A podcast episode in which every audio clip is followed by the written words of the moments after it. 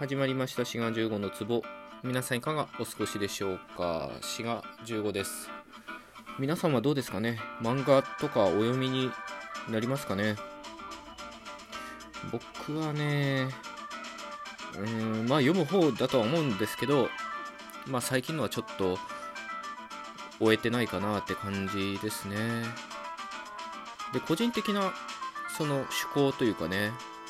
まあ、好きなものの傾向としてはですね、まあ、映画的な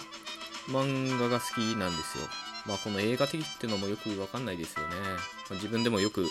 分かってないですけど、なんていうかな。ちゃんと完結してるっていうか、うん、完結してるって、その、連載が終わってるとかそういう意味じゃなくて、こう全体と部分っていうのが、こう、有機的に関わり合ってるみたいな漫画が好きなんですよね。で、これは何もですね、あの伏線がいっぱいある漫画がいいとかそういうわけではなくて、まあ無駄なものをなく、まあ、これ以上足しても引いても、まあ良くないっていうかね、まあそれがそれとして完結してベストの形だみたいな漫画が好きなんですよね。まあこういうのって往々にして難しいですよね。大抵漫画って書き下ろしじゃなかったら連載ですよねおそらくね。で連載ってその、まあ、ジャンプとかだとねアンケートが来てそれを見て反応を見ていろいろ方向性変えたりとかあるみたいですから当然その初期の頃からだんだんだんだん話が進むにつれてなんかね方向性が変わってくるみたいなのよくあることなのでなんかそういう漫画ばっかりではないと思うんですけど、まあ、それに近いっていうかね、まあ、それに近いっていうのはつまりその全体としてまとまってて、まあ、部分と全体がしっかり関係し合ってるみたいなねちょっとね抽象的ですけどそういう漫画が好きなんですよ。なので1話完結とかも好きなんですよね。まあ、4コマ漫画でもいいですよね。あの極端な話ね。4コマ漫画でもののちゃんとか好きですしね。あとはブラックジャックとかあれも1話完結ですからね。こち亀とかね。当然こういうのは長くなればなるほどその全体と部分っていうのがね関わり合うっていうかどうしても、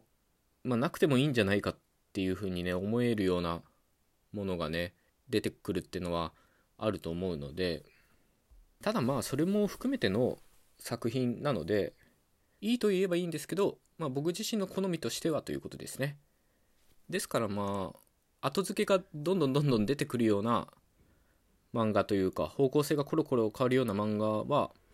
まあ、嫌いってわけではないし当然読むこともありますけど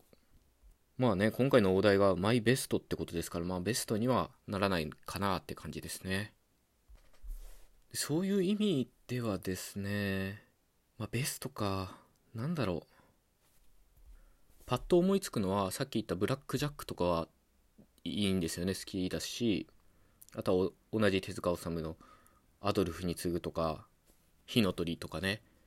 ただまあ、手塚治虫先生の作品はとりあえず除外してですね、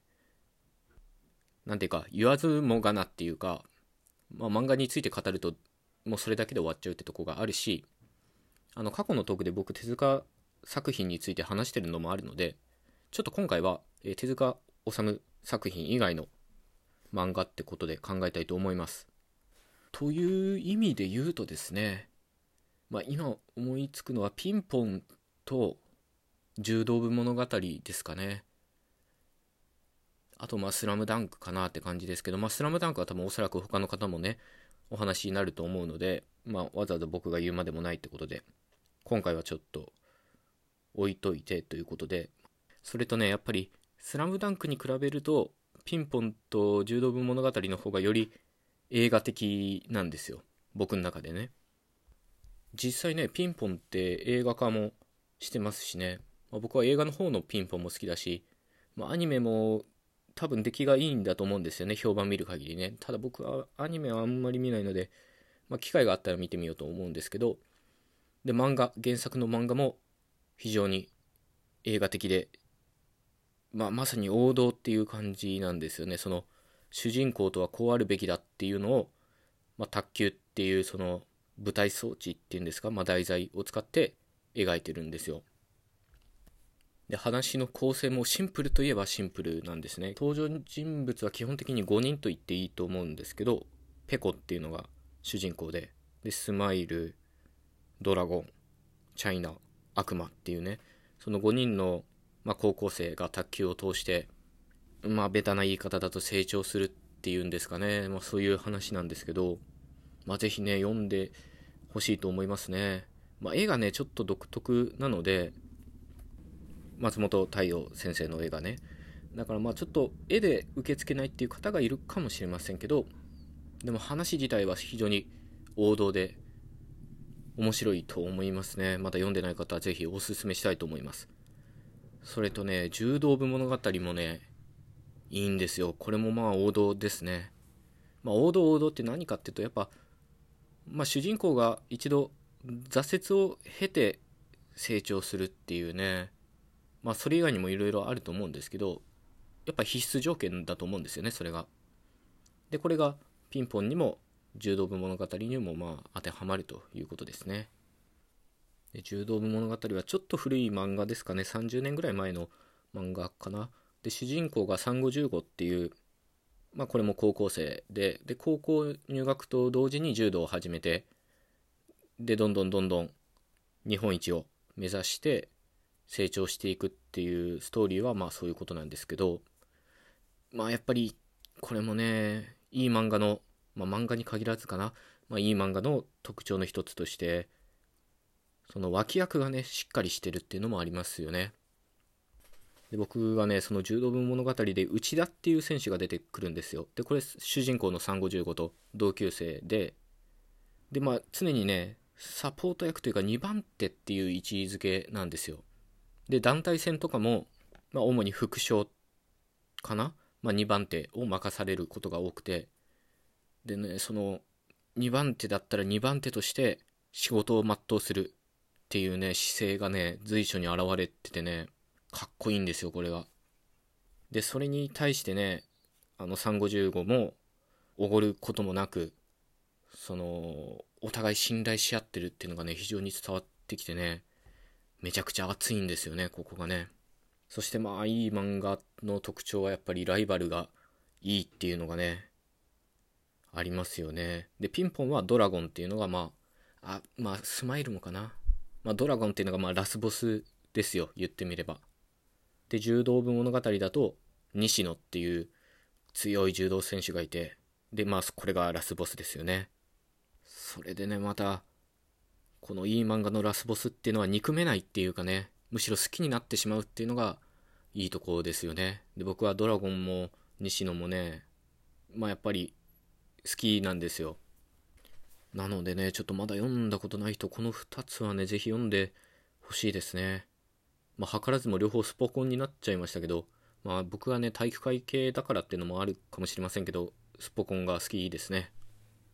あとね、どちらもね、テンポがいいんですよ。これテンポとかリズムがいいっていうのはもう漫画に限らずいろんなことに当てはまりますけど、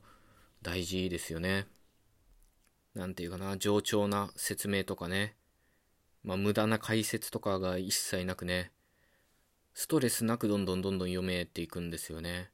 で、これの真骨頂っていうかね、一番よくわかるのはタッチですよね。タッチはね、まあ、いわゆる行間を読ませるっていうのが非常にうまいっていうかね、その漫画っていうその表現技法も最大限に使ってその主人公なり登場人物の心理描写をうまくねこう描き出してるっていうことでねこういうのをねあのぜひやってほしいんですよねそのバカなドラマとかまあ漫画もそうだけどなんかあるじゃないですか見ててうんざりするような演出とかまあそういう人は一回ねタッチを読んで多分読んだこともあると思うけどなんていうか、粋な演出っていうのをね、ぜひ、たくさん見たいなと思うんですよね。あとはまあ、逆が面白いっていうのはありますね。特に柔道部物語、あとスラムダンクもそうですよね。どちらも熱い漫画ですけど、随所随所に入ってくる、まあギャグというか、笑いどころっていうのがしっかりあって、でそれが読んでて苦にならないっていうのがねうまいとこだと思いますまあそういうとこをいろいろ総合的に考えるとマイベスト漫画はまあ柔道部物語ってことになりますかねまあ、主人公の名前がね15って僕と同じっていうこともあってこちらをマイベスト漫画ということにしたいと思います。ね読んだことない方はぜひ読んでいただけたらと思います。今回のねお題トークは楽しみですね。他の方のもいろいろ聞いてみようと思います。というわけで、えー、最後まで聞いていただいてありがとうございました。また次回お会いしましょう。風邪ひかないように。ごきげんよう。